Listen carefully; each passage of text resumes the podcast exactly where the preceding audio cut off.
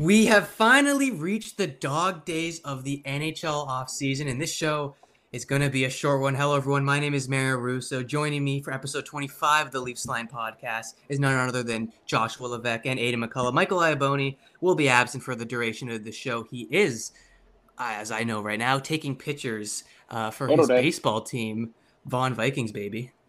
Let's get it. But, you know, we got a lot of things to talk about, and our headliner for tonight's show is Tomas Tatar, of all things. That's when you know the NHL is in a bit of the mud here. We got Tatar, we got Nurse signing a big contract in Edmonton. We'll dissect that. And some key storylines to follow in the 2021 season. It's going to be an interesting one. Lots of new things to come, such as the Seattle Kraken. Will they outweigh the race to the Atlantic Division? That fourth place spot is up for grabs, and it's going to be a dogfight for that spot. Does that outweigh the storyline of the Seattle Kraken? We'll be getting into that and just analyzing what we'll be looking forward to this 2021 offseason. And, of course, our hot take segment of the show will conclude the matters for episode 25 of the podcast. But to kick things off, we'll quickly dive into Tomas Tatar. One of the top remaining free agents available has been scratched off the board, signing a two-year, $9 million deal, 4.5 AAV with the New Jersey Devils. And he's going to fit well in that top six role with Nico Hischier and Jack Hughes, depending on which player the New Jersey Devils want to suit him up with.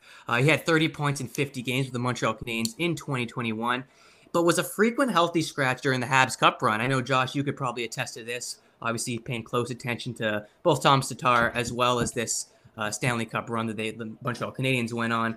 Just to quickly turn it over to you, what are your thoughts on Tatar? I know you've gotten a big glimpse of him over his 3 years in the Montreal Canadiens organization. What do you take from his game, and how can it impact the New Jersey Devils, his new place that he will be playing for?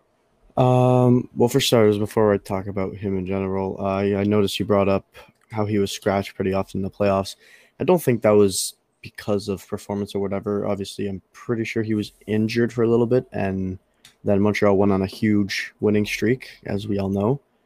Like, what they win 7 straight? So from that point, when you win 7 straight, I think it wasn't as much so of Tatar not playing well. It was more so you're winning, so don't change what's not broken. But in terms of Tatar, I think I wouldn't say he underperformed, because if you look at the line he was on, it's not a huge goal-scoring line with Phillip Danault and Brendan Gallagher. It's not a huge scoring line. It's more of a defensive line. But the fact that he put up pretty good stats for playing on that line, that just kind of shows you what type of player he is. He ages very, very well. He's 30 years old. He's a good veteran, and I think he's going to be a great. I think he's going to be a great piece for the Devils. As a Habs fan, I am pretty sad to see him leave, because I really liked him. He's a very skillful player, not very physical, but he's got a lot of skill. I think we all know that. He's a great. He's a veteran at this point, which is what the Devils need, but especially up front, I think he's going to be on the first power play for the Devils, and I think he's going to be a very good addition, and that's something that they needed to, complement everything that they have so far with all their young guys. Yeah, and you mentioned his skill set, Tomas Tatar, great player at his age of 30. I was actually surprised. I didn't know his age actually heading into this segment, but I can't believe he's 30, and the points that he keeps continuing to put up is ridiculous. But he's one of the most productive 5-on-5 offensive players in the league, and we've seen this over the last 3 seasons, especially with the Montreal Canadiens. That line with Danault as well, more of a defensive line like you mentioned, Josh, but he was a pretty big anchor on that line. He was sort of the general offense for that line. Danault, you can't rely on him to put the puck in the back of the net. But Tatar, he was always right then and there. He did score just 10 goals on that top line. I think that top line for the Habs was a little more architected for defensive. Yeah, that's what I was trying to say. Realistically, on any other team, it's like a third line because it's a defense. It's more of like a defending line. The only reason it was the first line is because you got I don't know why it was the first line, but it's more of a defensive line, so it should have been the third or fourth line, but. Yeah, you place it on any of the other team, they're going to stack up, obviously, quite differently. I think this is a great deal for Tomas Tatar. He's making decent value for the age that he is at, 2 years by $9 million. And the Devils are getting a great player. He's obviously going to be playing in that top six, like I mentioned. And just a key goal scorer in general. I think the New Jersey Devils are on the up-and-coming rise here in the National Hockey League. I'll be getting into the general view of that in just a little bit. But I'm going to turn this one over to you, Aidan, just to give you some spotlight here. What are your thoughts on the deal? And can we see Tatar hit 25 to 30 goals And now that he's set as the Devils' top goal scorer. Now, he was hitting 25 to 30 goals a couple years ago. He had one with the Habs and a couple with the Detroit Red Wings just before that. But will we see a reburst of confidence in Tatar and his goal-scoring touch, him being the sole proprietor of that goal-scoring spot? I think 25 to 30 goals is a bit ambitious for Tatar. I mean, he's definitely a guy who can put the puck in the net consistently. He's a bit of a guy who's a streaky player. He has his hot games and his cold games, like a lot of guys in the NHL, but that doesn't mean he's still not successful. He's definitely one of the top guys in the league, as you said, 5-on-5. But 25 to 30 goals, I don't know about that. I think with age, any player will slowly start to decline in his play. I think he's still fresh up there. I think he'll be a consistent player in the top six for the Devils. He doesn't really do anything that flashy, really. He has a great shot. You know, he just does all the fundamentals just really well, and that just helped him throughout the years make a great career for him in the NHL. So I think if you're looking at Montreal's point of view from this signing here, I think Tatar wanted more than what Montreal was willing to give him, really, in free agency.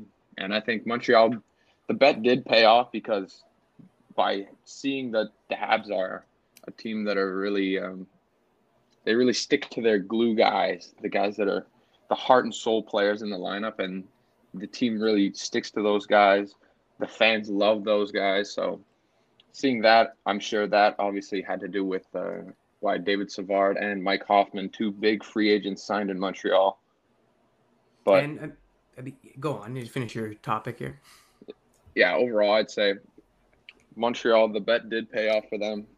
I think Hoffman will be a better goal scorer for them on the power play, which is what they really need more of. So I think the bet for Montreal did pay off, and Tatar will also be a good fit in New Jersey.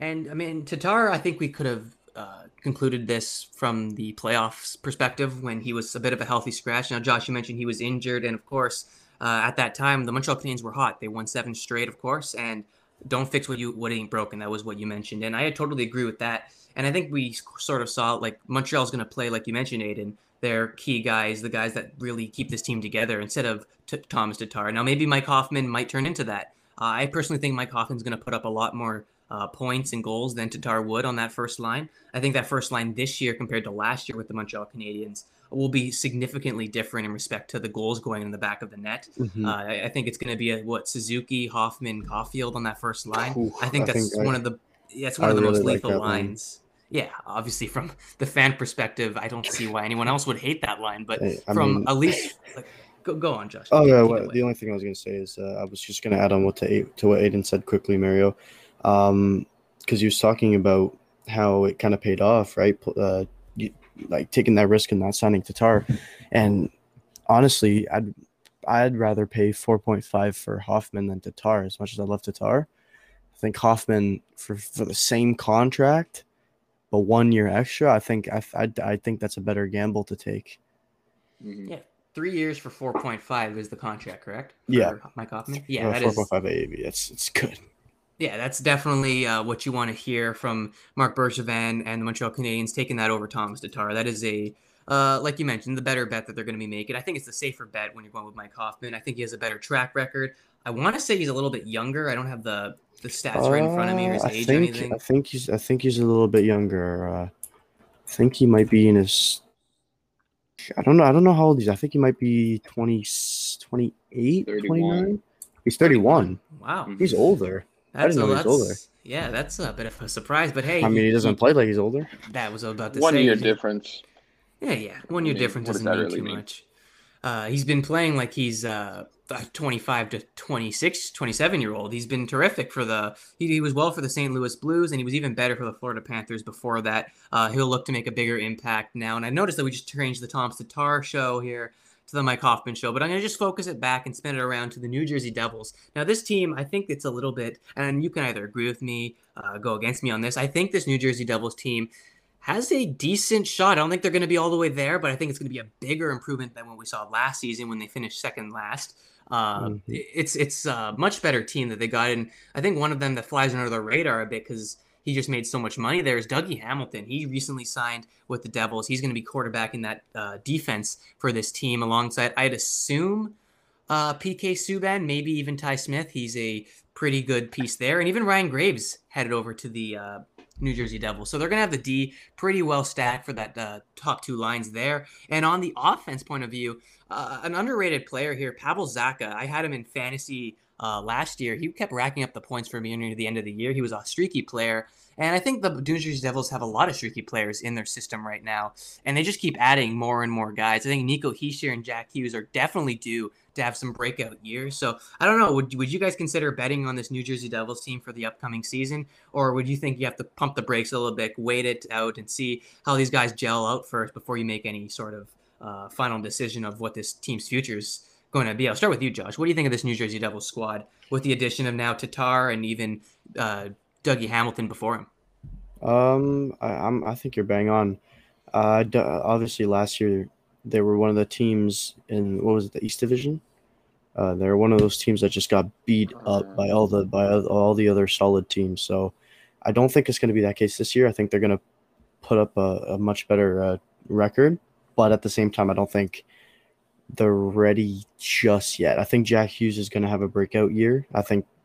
Well, it was going to be my hot take. I was going to say Jack Hughes is going to have a huge breakout year, and he's going to break all expectations because obviously people are saying he's a bust and all that, but he hasn't had anybody to truly play with.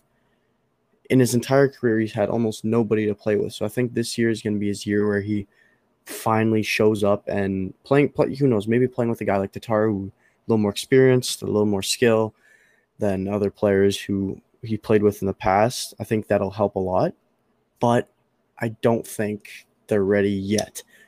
They're still pretty young, so they got a lot of time. But at the same time, I think you're pretty bang on, Mario. I don't think they're gonna make a playoff spot. If they do, it's gonna be like the last wild card but it's like a long shot. Yeah, and I mean they are obviously still young, like you mentioned. They have a couple years to improve, get a little bit of a better system going and making players want to come here. I don't know how many players really want to come to New Jersey with the track record that they've had over the last couple of seasons. And there is still a lot of question marks with this New Jersey Devils team. One of them, being the goaltending position. You're running a Mackenzie Blackwood, Jonathan Bernier tandem there. It's not the greatest tandem you think you'd want to go with. Mackenzie Blackwood did struggle a little bit last season, a 14-17 record, and he was battling a bit of injuries during that season as well. He did have a .902 save percentage. It's not terrible, but if you're looking to maybe take that bigger step forward, you're going to need this goaltending tandem to sort of show up big. You know how busy it gets on the goal path side of things when you're looking at the Metropolitan Division with all those high-danger scoring teams. You're going to have a solid goaltender if you want to have any chance on maybe, I wouldn't say going to the playoffs, but taking a bigger step forward. Another team that I expect to see a bigger step forward, and I'm actually excited to see this as well, being the Ottawa Senators. I think they're sort of in the same boat, and I think if you're the New Jersey Devils, you want to have that sort of stride forward. Replicate what the Ottawa Senators just had this past season. DJ Smith's been a terrific coach for that Senators squad. He's really led them through thick and thin. He's been through the dog days there, and he's coming out a little bit on top. You've seen a little bit of the light at the end of the tunnel, and they got some good players around them. So I think the New Jersey Devils are right along with them, and I think we can expect to see some high talent and high, I guess you could say, valuable stuff coming from this Devils squad in this upcoming season. Definitely a storyline to look for. And on the topic of storylines, I guess we'll turn into that right now. It's going to be the third topic, but I guess the segue was so perfect we have to make it last now. What storyline? I'll start off with this. What storylines are you guys looking forward to the most? Start with you, Aidan. I mean, you got a big list to choose from right now. You got the Seattle Kraken. They're making their franchise debut in October. You got the Tampa Bay Lightning looking for that three-peat, and they even have an even more lethal squad in front of them. It'll be interesting to see what they do with that squad as well in the Atlantic, mind you. And this Atlantic division in general, it's going to be a dogfight for that final spot. So which storyline are you looking forward to? Is it on this board that I just gave up? It's a couple quick answers. Or is it something completely off and one of your own thoughts here? Well, those are all good options, but I'm going to have to go with Seattle Kraken, first one. I think just any time a new team comes into the league, there's a lot of uncertainties, definitely from the expansion draft. A lot of people were left shaking their head saying, you know, what is this team actually going to do in the regular season? Are they just tanking to get picks? Obviously, through free agency, Seattle has been able to actually better their both their forwards and their goaltending situation there. So they've definitely looked like a team that can be competitive, but then again, you never know until the season starts. So it's going to be interesting to see if they can do kind of what Vegas did, have a bunch of guys who have that mindset that our team didn't really want us or didn't want to protect us. They didn't see us as that valuable. So maybe we'll show them and make this new team we're on competitive. Oh, absolutely. Obviously, an expansion draft is something to look forward to. Unfortunately, the expansion draft that we just witnessed over the last couple of weeks was all leaked before it even happened. But, I mean, this expansion franchise is really what we're going to be looking forward to come October and come the fall. I'm really looking forward to one thing specifically. I'm glad that you mentioned the Kraken, but the one thing I'm really looking forward to is that rivalry between the Canucks and the Kraken. I think they're going to go head-to-head and toe-to-toe with this rivalry. It's going to be great to see from a fan's point of view what these two teams can bring out from each other. Obviously, being so close geographically, it's a perfect fit. One of my goals on my bucket list in the next couple of years, or when I get a little bit older, definitely go out West Coast and watch either a game in the Vancouver area or in Seattle, depending on where they play, and see this rivalry come to life on the ice, which is going to be so fun to watch. They're in the Pacific Division. They're going to be going right at it for a long group of time, and I think it's going to be a fun thing to see. Josh, I'll turn it over to you quickly as well. What are you looking forward to see this upcoming season? You know what? As much as I really like the Kraken, but I'm going to switch it up just a little bit. I'm going to go with the Atlantic Division because I don't remember the last time we've seen a division, like an Atlantic Division, this dominant. I think one thing that kind of makes me very excited for it is everybody sleeping on the Montreal Canadiens again, almost as if they didn't just go to the Stanley Cup Finals. Don't get me wrong, there's a possibility they're going to do what Dallas did, but I don't think that's going to happen. They just added more scoring talent to their team, so I think they're going to be better than last year. And obviously, there's some players they lost that are one of them you can't replace is Shea Weber, but at the same time that opens up a new captaincy spot. And I swear, you take my word for this. If Gallagher is not the next captain, I'm not a Habs fan anymore. Okay, he deserves it out of more than any player on that team. But yeah, the main reason I want to see this is I've seen like a bunch of lists, and people are already putting the Ottawa Senators ahead of Montreal in the standings. I'm looking at it like these people don't watch hockey. Clearly not. So. I mean, at first I was thinking Boston would be weak. Then through free agency, they pull some stuff out of their asses, and now they're looking like a really, really good team again. Tampa obviously still picking up Corey Perry, which is huge for them. That made me want to cry. The Leafs obviously still going to be dominant next season during the regular season.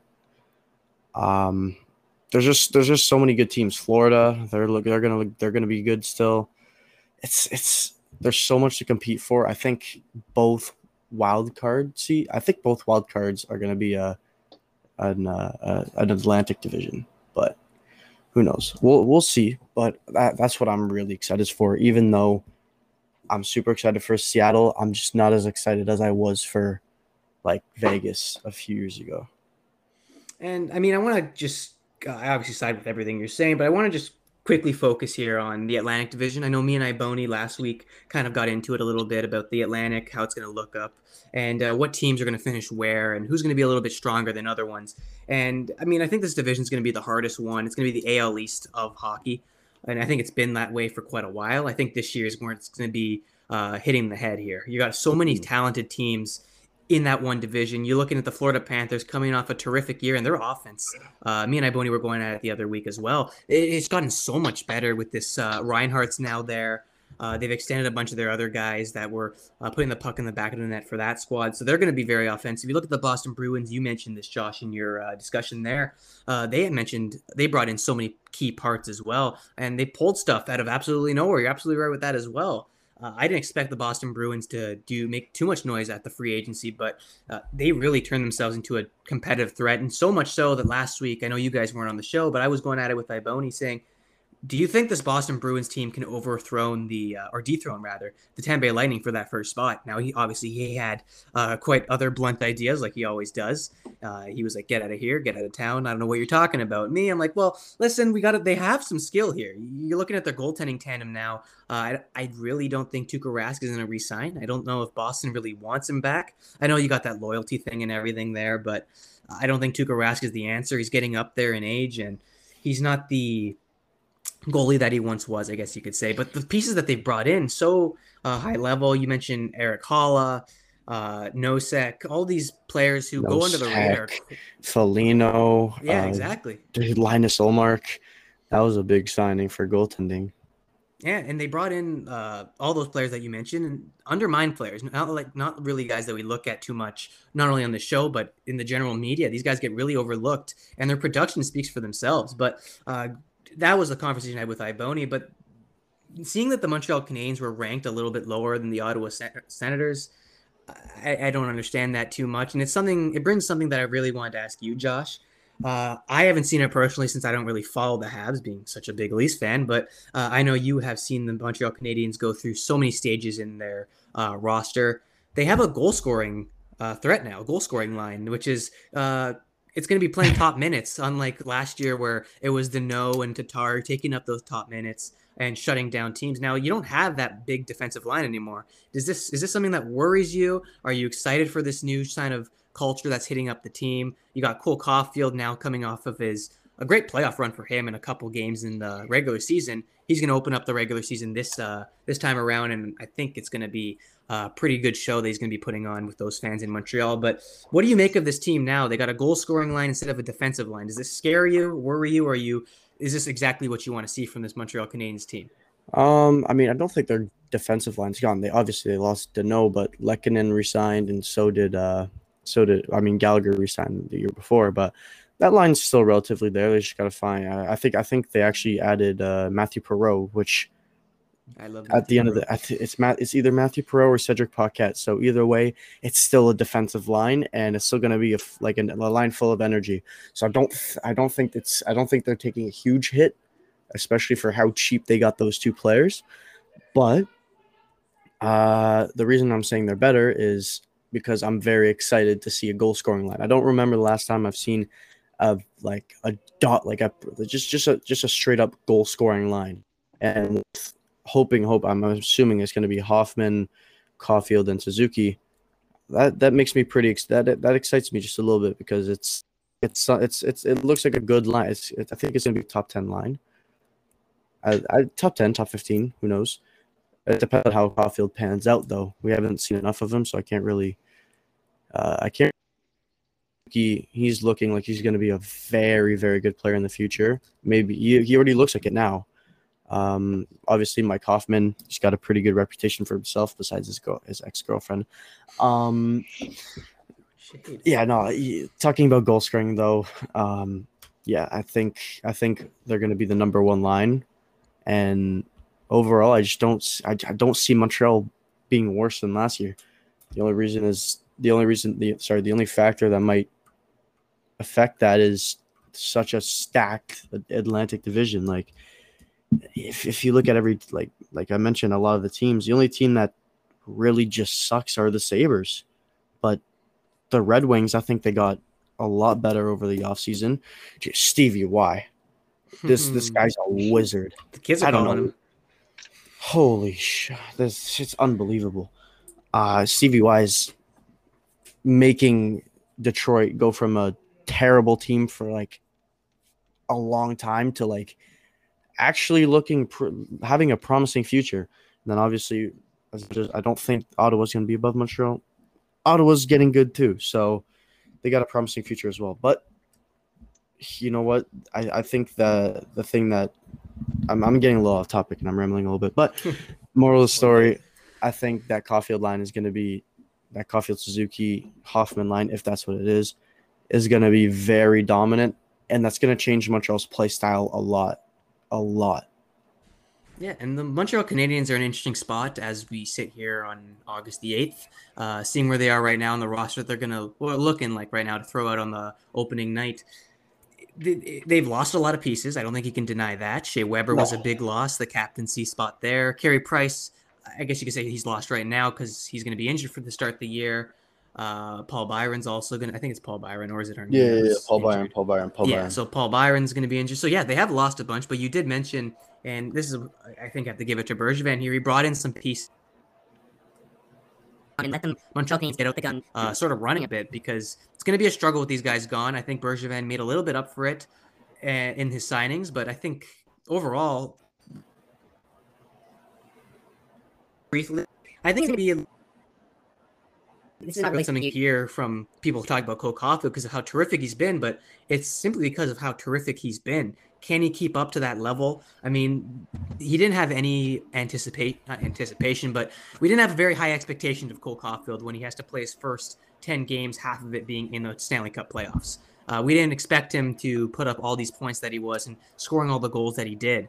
So everything he did broke the ceiling and really not surprised us, but it was just great to see. It's going to be interesting to see how the other teams in the Atlantic and, of course, the National Hockey League stack up to Cole Caufield. I know they've probably watched so much video on him and what he does. Are they going to learn how to shut him down? And how is he going to respond to that? How is Caufield going to face some adversity? I think that's one of the biggest storylines I'll be looking into this season, both in the Atlantic Division and the Montreal Canadiens respectively. Just the Cole Caufield, can he get shut down? And how will he react to the players around him?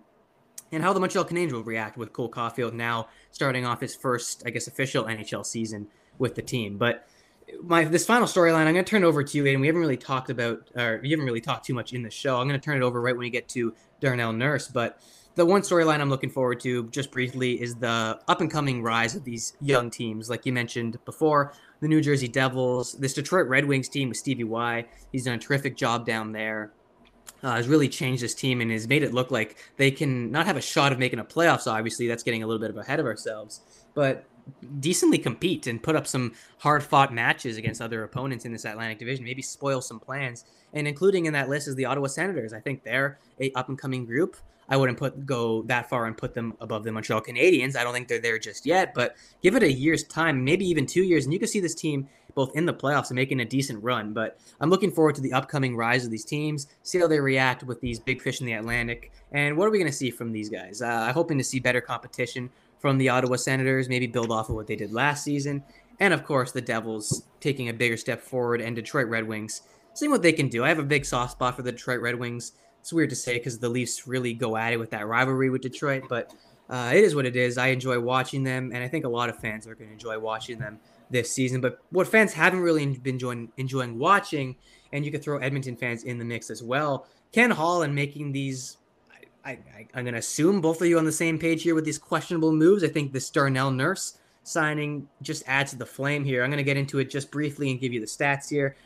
Darnell Nurse just recently signed a big contract for the Edmonton Oilers, 8 years, massive term, the most you can get, for $74 million, the AAV of $9.25 million per year. And he was scheduled to hit free agency next season, but Ken Holland and the Oilers just wasted no time in locking him up. 16 goals, 20 assists, cast his headline for his stat line through 56 games last season. That was a season high for Darnell Nurse. Now, he averaged the most ice time on the team as well.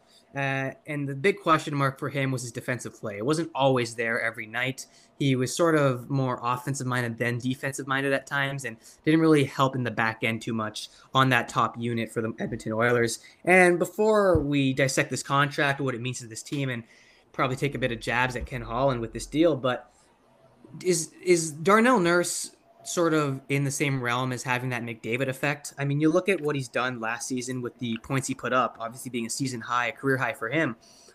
Does McDavid play a massive role in that, or is Nurse just turning for the better? I'm going to turn this over, I guess. I'll start with Aidan because we haven't got too much screen time here. But Aidan, what do you think? Is Darnell Nurse turning a new leaf? Are we seeing a bit more production from him, only him, or is it just McDavid feeding him the puck or him feeding McDavid? And that's sort of why the points speak for themselves. I mean, listen, McDavid obviously has an effect on every player on that team because he's the best player in the league. So you could pretty much say that about any player on that team, that obviously since he's playing with McDavid, he's going to have so much more stats. But With Nurse, I don't really think that was that much of the case last season. I mean, controversy. Nurse played on the power play somewhat. It was mostly Barry for most of the season playing on that top power play. So Nurse really only played with McDavid 5-on-5.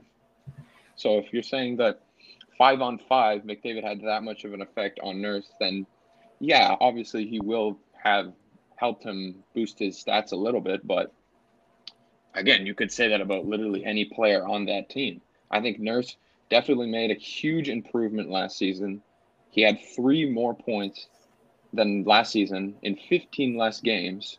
So obviously there he improved, and he also went from a player who was usually around even when it came to plus minus, but last year he actually stepped it up and became plus 27 and lowered his penalty minutes. So, I mean, I think what Ken Holland was doing with this deal, he's betting on that Darnell Nurse is going to keep making these giant improvements in his play, which it's definitely risky. I mean, you're giving him $9.5 million when you already have guys like McDavid and Draisaitl making, I think it's over 10 for both of them, if not 10 for Draisaitl and 11 for McDavid. But you got a lot of money going to these 3 guys. And obviously McDavid and Draisaitl, you know who they are throughout the season and not so much in the playoffs. These guys are going to keep scoring. They're going to score like madmen, put up these insane numbers, 6-point games, leave you scratching your head. That's why they're making these big numbers. But with Darnell Nurse, can he become a guy like that? I don't know. Maybe down the future this won't be that much of a bad deal if the cap does go up. But I think we've definitely been seeing a lot of these big deals lately, and most of them are definitely questionable. And just before I turn this over to you, Josh, it's sort of I would go all the way back to Seth Jones setting the tone for the deals that are respectable amongst top defensemen for your team. And this is what I'm a little scared about. I'm going to tie the Leafs into this as well. Morgan Rielly is the Leafs' top defenseman. How much money is he going to be asking for when he comes around to the contract talks next season? He is on his final year this season. It's going to just be interesting what he's going to be asking for. You look at Nurse here. 8 years is $74 million, and he's not the only player on this Edmonton Oilers team, like you mentioned, Aidan, that doesn't have that long term. Like, you look at Zach Hyman, who just recently hit the Edmonton Oilers roster sheet. He's making a big long term. I believe it's 7 years or 8 years, one of the two. I know they were trying to get him for the max, but McDavid as well. I think he's got 5 more years left. Draisaitl's got a lot of time with this team. So many players on term. It's like, yeah, these guys have produced the season before. You're taking a big bet on that, but when's the levy going to break? When's this term going to sort of eat up Ken Holland? This is what I'm a little worried about. And I think Edmonton Oilers fans would side with me on this. He's just throwing out money left, right, and center and massive term. I don't know, Josh, I'll turn this over to you. Do you agree with the sort of deal? Do you think it was a little too much? Because I was talking with Iaboni last week because it was sort of rumored this signing would happen. And me and him were on the same page of this term is not acceptable, especially for a guy like Darnell Nurse. Yes, he quarterbacks that defensive end. Yes, he puts up points and he averages the most ice time on the team. And he does play well with McDavid and the star players there. And I'm going to assume he's going to play better with Zach Hyman, but this amount of term, and I don't know if it's going to be sustainable. That's what you look at when you're talking about term, sustainability. How sustainable is Darnell Nurse going to be in 8 years? Because that's what you have him for now. Do you like the deal, Josh? Is it something that interests you? Or what are your thoughts on this deal? Because I don't want to get too much on that tangent. This Edmonton Oilers team definitely has me, like Aidan, you mentioned, scratching my head. I don't like it at all. I think it's a terrible contract. Way overpay. I mean, to be honest, I blame Seth Jones. I blame Seth Jones. Because he got overpaid, and then Zach Werenski got overpaid, and then everybody got overpaid. And now take in Cale Makar is getting paid less than Darnell Nurse, Zach Werenski, that's ridiculous, and Seth Jones by over $500,000. It makes no sense. I don't know how to put it into words. I don't like it. Don't get me wrong. I think you know what, I'm gonna agree to an extent with Aidan. You know what, Darnell Nurse did step up his game a lot and has quarterbacked the Oilers, but everybody plays better with Darnell Nurse. I mean, what's his name? Connor McDavid. With Connor McDavid, the best player in the league. But my goodness, he's played really good for one season. It's way too quick. we haven't even seen. Maybe it's just one year where he just plays super good and then the next year he goes back down, or he keeps improving. It's such a gamble that Ken Holland shouldn't have taken. He's overpaying a lot of players. The only player that deserves the money that they're getting on the Oilers, that's like that you could consider an overpay, but it's not an overpay because Connor McDavid is the best player in the world. He's getting paid $12 million. But I mean, it just frustrated me when I saw that, because I'm like, you have $30 million in cap space to spend, and you ruined it all. You ruined it. Mm-hmm. But would you throw in? You mentioned overpay with McDavid, obviously rightfully so. You will always overpay a guy who's putting up 100 points almost every year. But I would can't you even consider an overpay? Sorry. Would you throw in Zach Hyman's name as an overpay? You know what? It might be controversial, but I'll say yes. Oh. No. Listen. If you look at other players who get their money, right? Other players. I'll compare him to Blake Coleman. I think it's hard to tell with Zach Hyman because you haven't seen him play by himself before. He's always played with superstars. Last year, he played with obviously Mitch Marner and Austin Matthews. Playing with those guys, you should be up there in stats with them, just like. I think one player that really disappointed me last year was Jesse Puljujärvi. He played with McDavid almost the whole year and didn't put up – he put up almost no stats. At this point, at that rate, like Hyman should have been pretty high in the stat sheet just based off of how many goals Austin Matthews scored and how many points Mitch Marner had. The fact that I had him on my fantasy. I love Zach Hyman. But I think players like – him and players like Danault got way overpaid. Danault scores way less than Zach Hyman, but Danault also did not play with Austin Matthews and Mitch Marner. So okay. It's hard to tell. Personally, I think he should have got paid 4.5, 5 at max, but it's also long term, so who knows? Maybe he's gonna keep playing really good, but he was also injured last year, and like I said, it's probably a little controversial, but I think Ken Holland's overpaying. I don't know why. Everybody's getting overpaid this year, and it just doesn't make sense. Well, I mean, overpayment has been the storyline of this offseason. There's no disputing that. You look at Seth Jones, who was the catalyst for all this sort of jazz that's sort of ensued. You look at now Darnell Nurse being the forefront of discussion on this podcast here, being overpaid as a defenseman and a top line defenseman at that. But Josh, I don't do this very often. I'd have to disagree with you with the Zach Hyman thing. You didn't bring up some good points, but I mean, you mentioned he's going to play. You mentioned it's how we're going to see him on his own. And you mentioned him playing with Matthews and Marner, him being at the forefront of the stat line sheet, that he should be putting up that amount of points with playing with the likes of Austin Matthews and Mitch Marner. And of course, I totally agree with you there, but the reason why he's getting that overpay, I wouldn't even say it's an overpay. I think he's earned every dollar he's made because of the style he's made. He's sort of resembled. There's no guy you can compare Zach Hyman to in this league, in my opinion. I think he's the guy that players want to compare themselves to. That's just personally me. I'm a big Zach Hyman guy, as you guys all know. I've been like that since he's arrived to this team. Yeah, just a little bit of a bias, but still, I think the gist of it is pretty simple. He's going to the Edmonton Oilers to play alongside Connor McDavid, and even on that power play, Leon Draisaitl, Tyson Barrie, Darnell Nurse, the guys who are going to put up points. He's going to be the one feeding them the puck. I think the money for Zach Hyman, I don't want to go too much on a rant on him because this is sort of our Darnell Nurse segment, but I personally think Hyman deserved every dollar he made. I know the Leafs wanted to give him that money. They obviously didn't have that money available at this given time, and I don't want to put that blame on Dubas, but I think Zach Hyman was a terrific addition. Was it a little bit too much on the term side of things? I absolutely agree there. I think Ken Holland's throwing term like it's candy here. Zach Hyman's not going to be the same player. In 8 years, he will not be doing the same things. I say he's going to run out of gas maybe by year 5 or 6. And I think that's even being generous. Yeah, but what's he, 27, 28? Exactly. But what you're getting from Zach Hyman in the upcoming years, I think that's worth the money that he'll be making. And Aidan, I really want to let you speak because I can't stand hearing you quiet over there. But you mentioned that you sort of sided with Ken Holland in this deal that he made with Darnell Nurse. And I just want to bring it back and tie it into the sort of what we mentioned. I know you mentioned this, Josh. Cale Makar is making less money. $9 million, less money than Darnell Nurse. That one blows my mind. I think Victor Hedman is also making less money than Darnell Nurse. What do you make of that, Aidan? Does this change your viewpoint whatsoever about this contract, or are you really still banking on this? He did have a terrific season. I have to give him that, but the sustainability is going to be the big question. Do you see any sustainability coming out of Darnell Nurse's camp?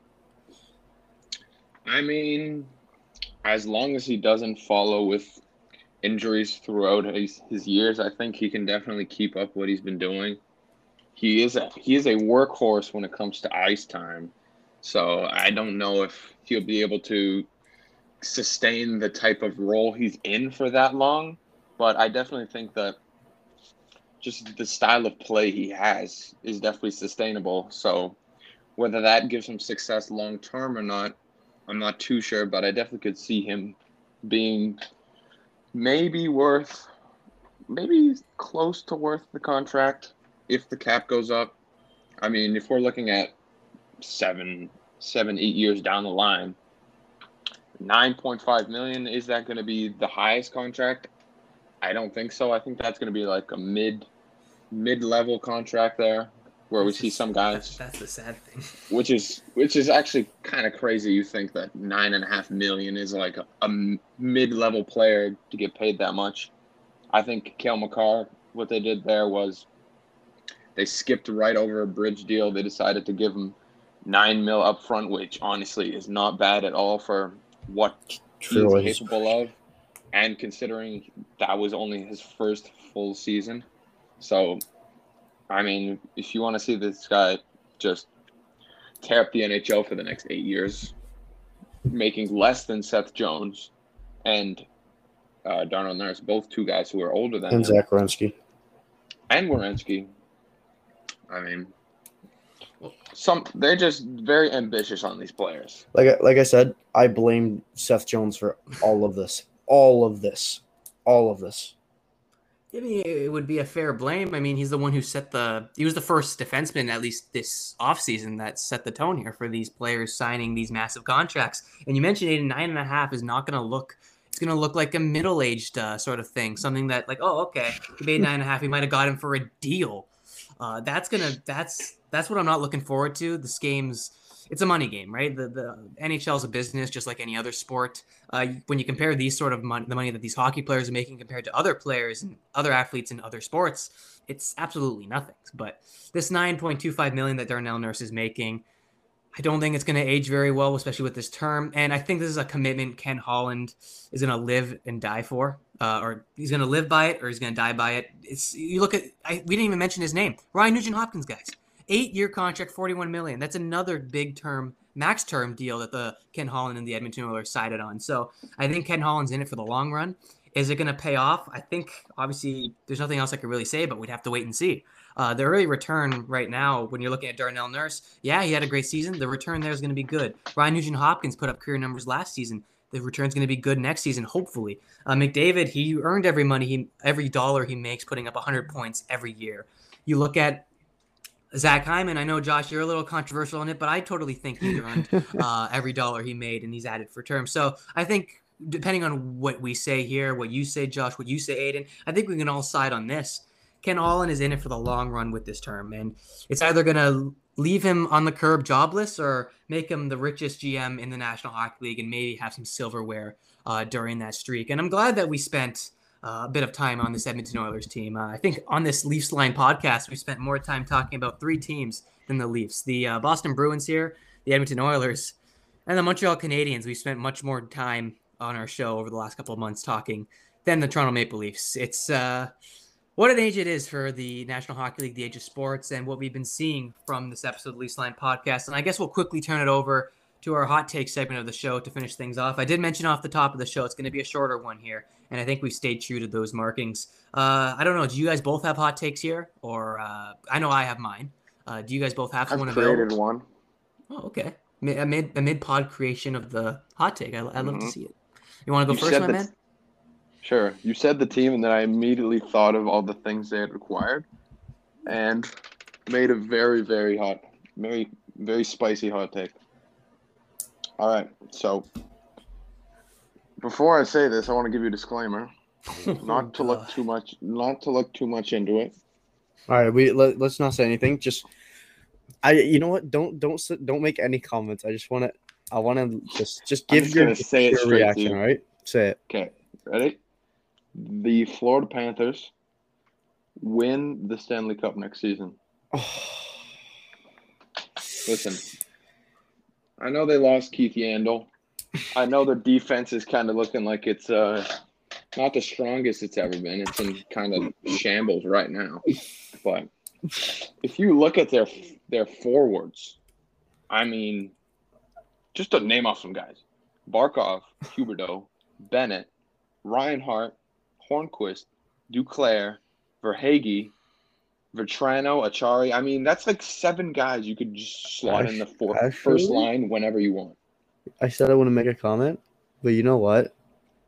I'm actually – that's actually – this is a team that I think can outscore, like, majority of the league. And they got Spencer Knight in that now. Yeah, Spencer Knight, he's probably going to be the only variable for this team because you definitely cannot rely on only goal. Yeah, but, like, they're good – they have a good defensive, like, forward core.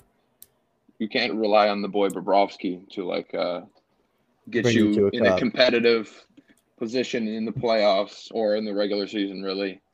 I think Spencer Knight is going to have to be the guy you go to most of the time, and you're probably going to have to outscore most of the teams you're playing against.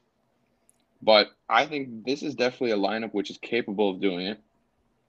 They've got so many pieces up front now, so many young guys too. I mean, if it weren't for their defense being so bad, like utterly – and it is really a shambles. Like, I'm looking at the pairings right now. Like, you've got Uyghur, Ekblad. Like, that's not bad at all. That's a good pairing. And then immediately drops off to Nudivara and Montour. Oof. Then Forsling and Gudis. That bottom 4 pairings, not it for this team. So that's why I'm saying that if they are going to win the cup, they're just going to have to be burying the puck in the net every game. Can I intervene? Yes. Aidan. So you mentioned the Florida Panthers. I'm a big fan of the Florida Panthers. I love supporting them. Their offense, I said it on this show. You can quote me and you can rewind this podcast to see when I said this Florida Panthers team is one of the most lethal threats on the offensive side of things. Can you name me one team in the last, I'd say 15 years, because I don't think I've ever seen this before, win a Stanley Cup by outscoring every single opposition in the Stanley Cup playoffs? Can you name me one? The Tampa Bay Lightning. Well, Tampa somewhat. Tampa has a good defensive core and a Vezina candidate of a goal. But they also did outscore Florida, and then they outscored technically Carolina. When you win something, you have to outscore the other team. No. But I mean, like, if you look at – best example would be that one game against Florida. I mean, against Carolina, where they scored, like, what was there, 8 goals in one period? Yeah, that was a game, though. That was an outscoring game. Stanley Cup championship. Okay. You have to win 16 of those. Okay, against Florida, how many games did Tampa win? Like 6-5, like 5-4, like 6-2, like all of it was high-scoring games. Look how quickly they changed when they hit the second, third round. They played so much more of a tighter game. Because they had to play against... There we go. They have to play like that to win a championship. We all know defense is the name of the game in the playoffs. I know, Aidan, this is a big hot take, so I'm not trying to rip on you here, but it's just a fact when you hit the playoffs and that switch turns, and we all know the first round of the playoffs is all offensive. There's no disputing that. You're going to see, and that's why everyone watches the first round of the playoffs, because there's so many goals, so many high-scoring games and great hockey games to watch. You hit the second, third, and final round, it's so slow. Not slow, but it's so defensive. Defense. Exactly. If you're looking at this Florida Panthers team and it stays intact, there's so many variables, obviously. You need to have Spencer Knight. You mentioned he's a big variable, Aidan. You're going to have him stand on his head if you're going to have any chance of outscoring a team. And you also have to mention there's going to be trade deadlines and all that kind of stuff. Who, if the Florida Panthers pick guys up in the middle of the season, they're going to help that back end. Of course, it's going to be more than a possibility. But with the roster they got right now, the players that you named right now, and that defensive end that you named right now, that first pairing is not bad at all. But you go down that list, nothing special. So I don't think. But I mean, I don't think their forward core is pretty decent defensively. They had the Selke winner. Like, oh yeah. That is true. Well, you can't say they don't have bad defense. No, their defensemen are very not that good. But okay, no, I'd say their second line defense pairing should be a third line. Would be a good third line defense pairing, but it's not a second line defense pairing. Right. That's the way I see it. You can't depend on your. Obviously, you mentioned the Selke winner. On the Florida Panther, who was that? Barkov? Yes, you can't. No, I'm joking. I was joking, but it was Barkov. You can't. I think this is just a fact. You can't have your forwards relying on defending for an entire Stanley Cup playoff run unless you're Phillip Danault. But I don't know. It's a hot take for a reason, right? And I think the one thing that we're doing with this one is really overlooking into what Aidan just said. And man, Aidan, you really had to lay it on when Iaboni wasn't here. You get a nice. Smack in the face next time he saw you. I think wait, real quick. You know, that's what you get when you make a podcast, make a hot take mid-podcast, you know? It might not be the most accurate, but guess what? If it happens, I'll look like a genius. So you're spitballing, my man. Josh.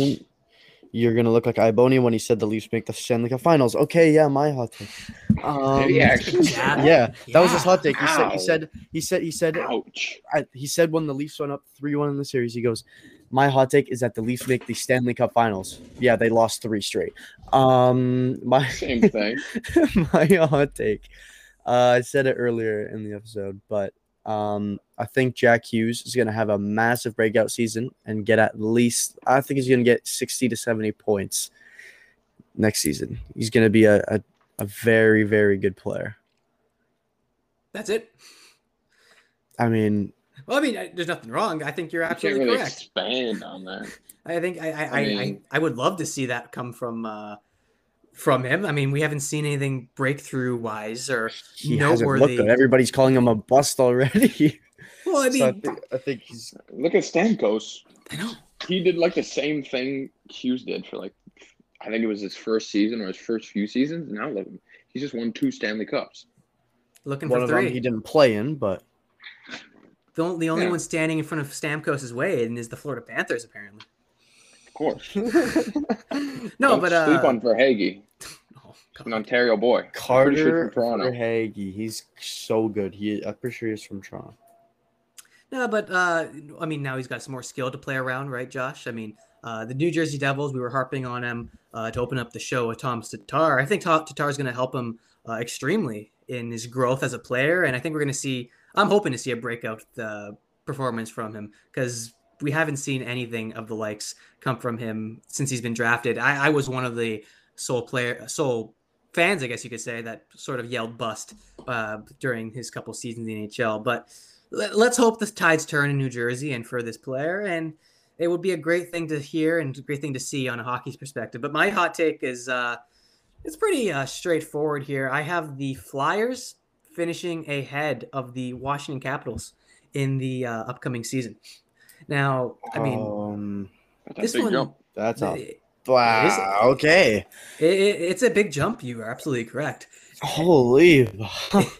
The only reason why I say this, and I think we were talking about this a little bit on prior episodes. I want to go all the way to episode, I want to say 23, when the Flyers are making all those moves. Their back end is pretty solid. Their forward group has the ability to get it done. And I don't know. I think the defense is going to outweigh what the Washington Capitals are going to have to offer. And I don't know. I think I'm just a little bit spitballing here, but I think that defensive end, I think the Flyers are one of the biggest winners from the offseason thus far. They've really revamped their team and turned it all the way around after a horrible season that they're coming off of last year. But I think they have a decent shot at finishing above the Capitals in the Metro. And I guess we'll have to see what time prevails and what we see. I think we'll look mid-season, see how that works out. But I think it's a legit conversation to have. The Flyers have a lot of pieces that they can use to their advantage. And you could even argue that it's a little bit better than the Washington Capitals, but we'll have to wait and see. And man, guys, we had a lot of spicy hot takes today. Of course, when Iaboni's not here. And to stay on the topic of Iaboni here, you remember when he had that hot take of he almost nailed this one, Carey Price going to the Kraken? Mm-hmm. Yeah. I thought that was going to happen. I can't believe it. I saw them. Oh my God, George Springer hit a. Watch it! Oh my God, what are you watching? About baseball. You should have joined the Round Tripper podcast yesterday if you want to talk baseball, my man. I was just watching him hit the walk off, wasn't it? They came back down 7-2. Wait, they won. Back? They came back. They came That's back. What I said. Ooh. I was like, damn, they won 9-8. Wait, what? Okay. They got. I mean, holy! In the seventh and eighth inning, they got 5 runs. Holy! They're in a good spot. The Blue Jays. I mean, we'll mix some baseball into here before we conclude things. But yeah, the Blue Jays going for that wild card spot in the American League. The Red Sox. I mean, they're doing a great job of in that series. I think they just. They just won. 3-1 series. 3-1 series against the Red Sox. Yeah. It's things are looking bright in Toronto. I mean, they got the right pieces. They equipped themselves at the deadline to make a bit of a push. They got the green light from management. Rogers and Atkins went out to go spend, and he's getting rewarded. Barrios has been terrific. Brad Hand has been terrific. These players, they're just gelling together. The youth is really stepping up. And take in, guys, they won this game without Bo Bichette. So definitely a step in the right direction. Yeah, The adversity has been conquered for this series, and something to look forward to. And something to look forward to as well would be episode 26 of the Leafs Line Podcast when we go back at it next Sunday, hopefully, maybe even next Monday, depending on how the schedule works out. But that concludes episode 25 of the Leafs Line Podcast. Again, I am the host, Mario Russo, and joining me for this episode was now Aidan McCullough and Joshua Levesque. That's about it. It was the dog days of the offseason. Let's hope next week fares a little bit better. But that is it for me. Thank you, everyone, for tuning in to this episode of the Leafs Line Podcast. Join us next week when we talk about maybe the Florida Panthers winning the next cup, the next 3 cups. We'll see how far this one goes. But that does it for me, Mario Russo, joined by Aidan McCullough, Joshua Levesque. I hope you guys all have a great rest of your evening. Cheers, everyone.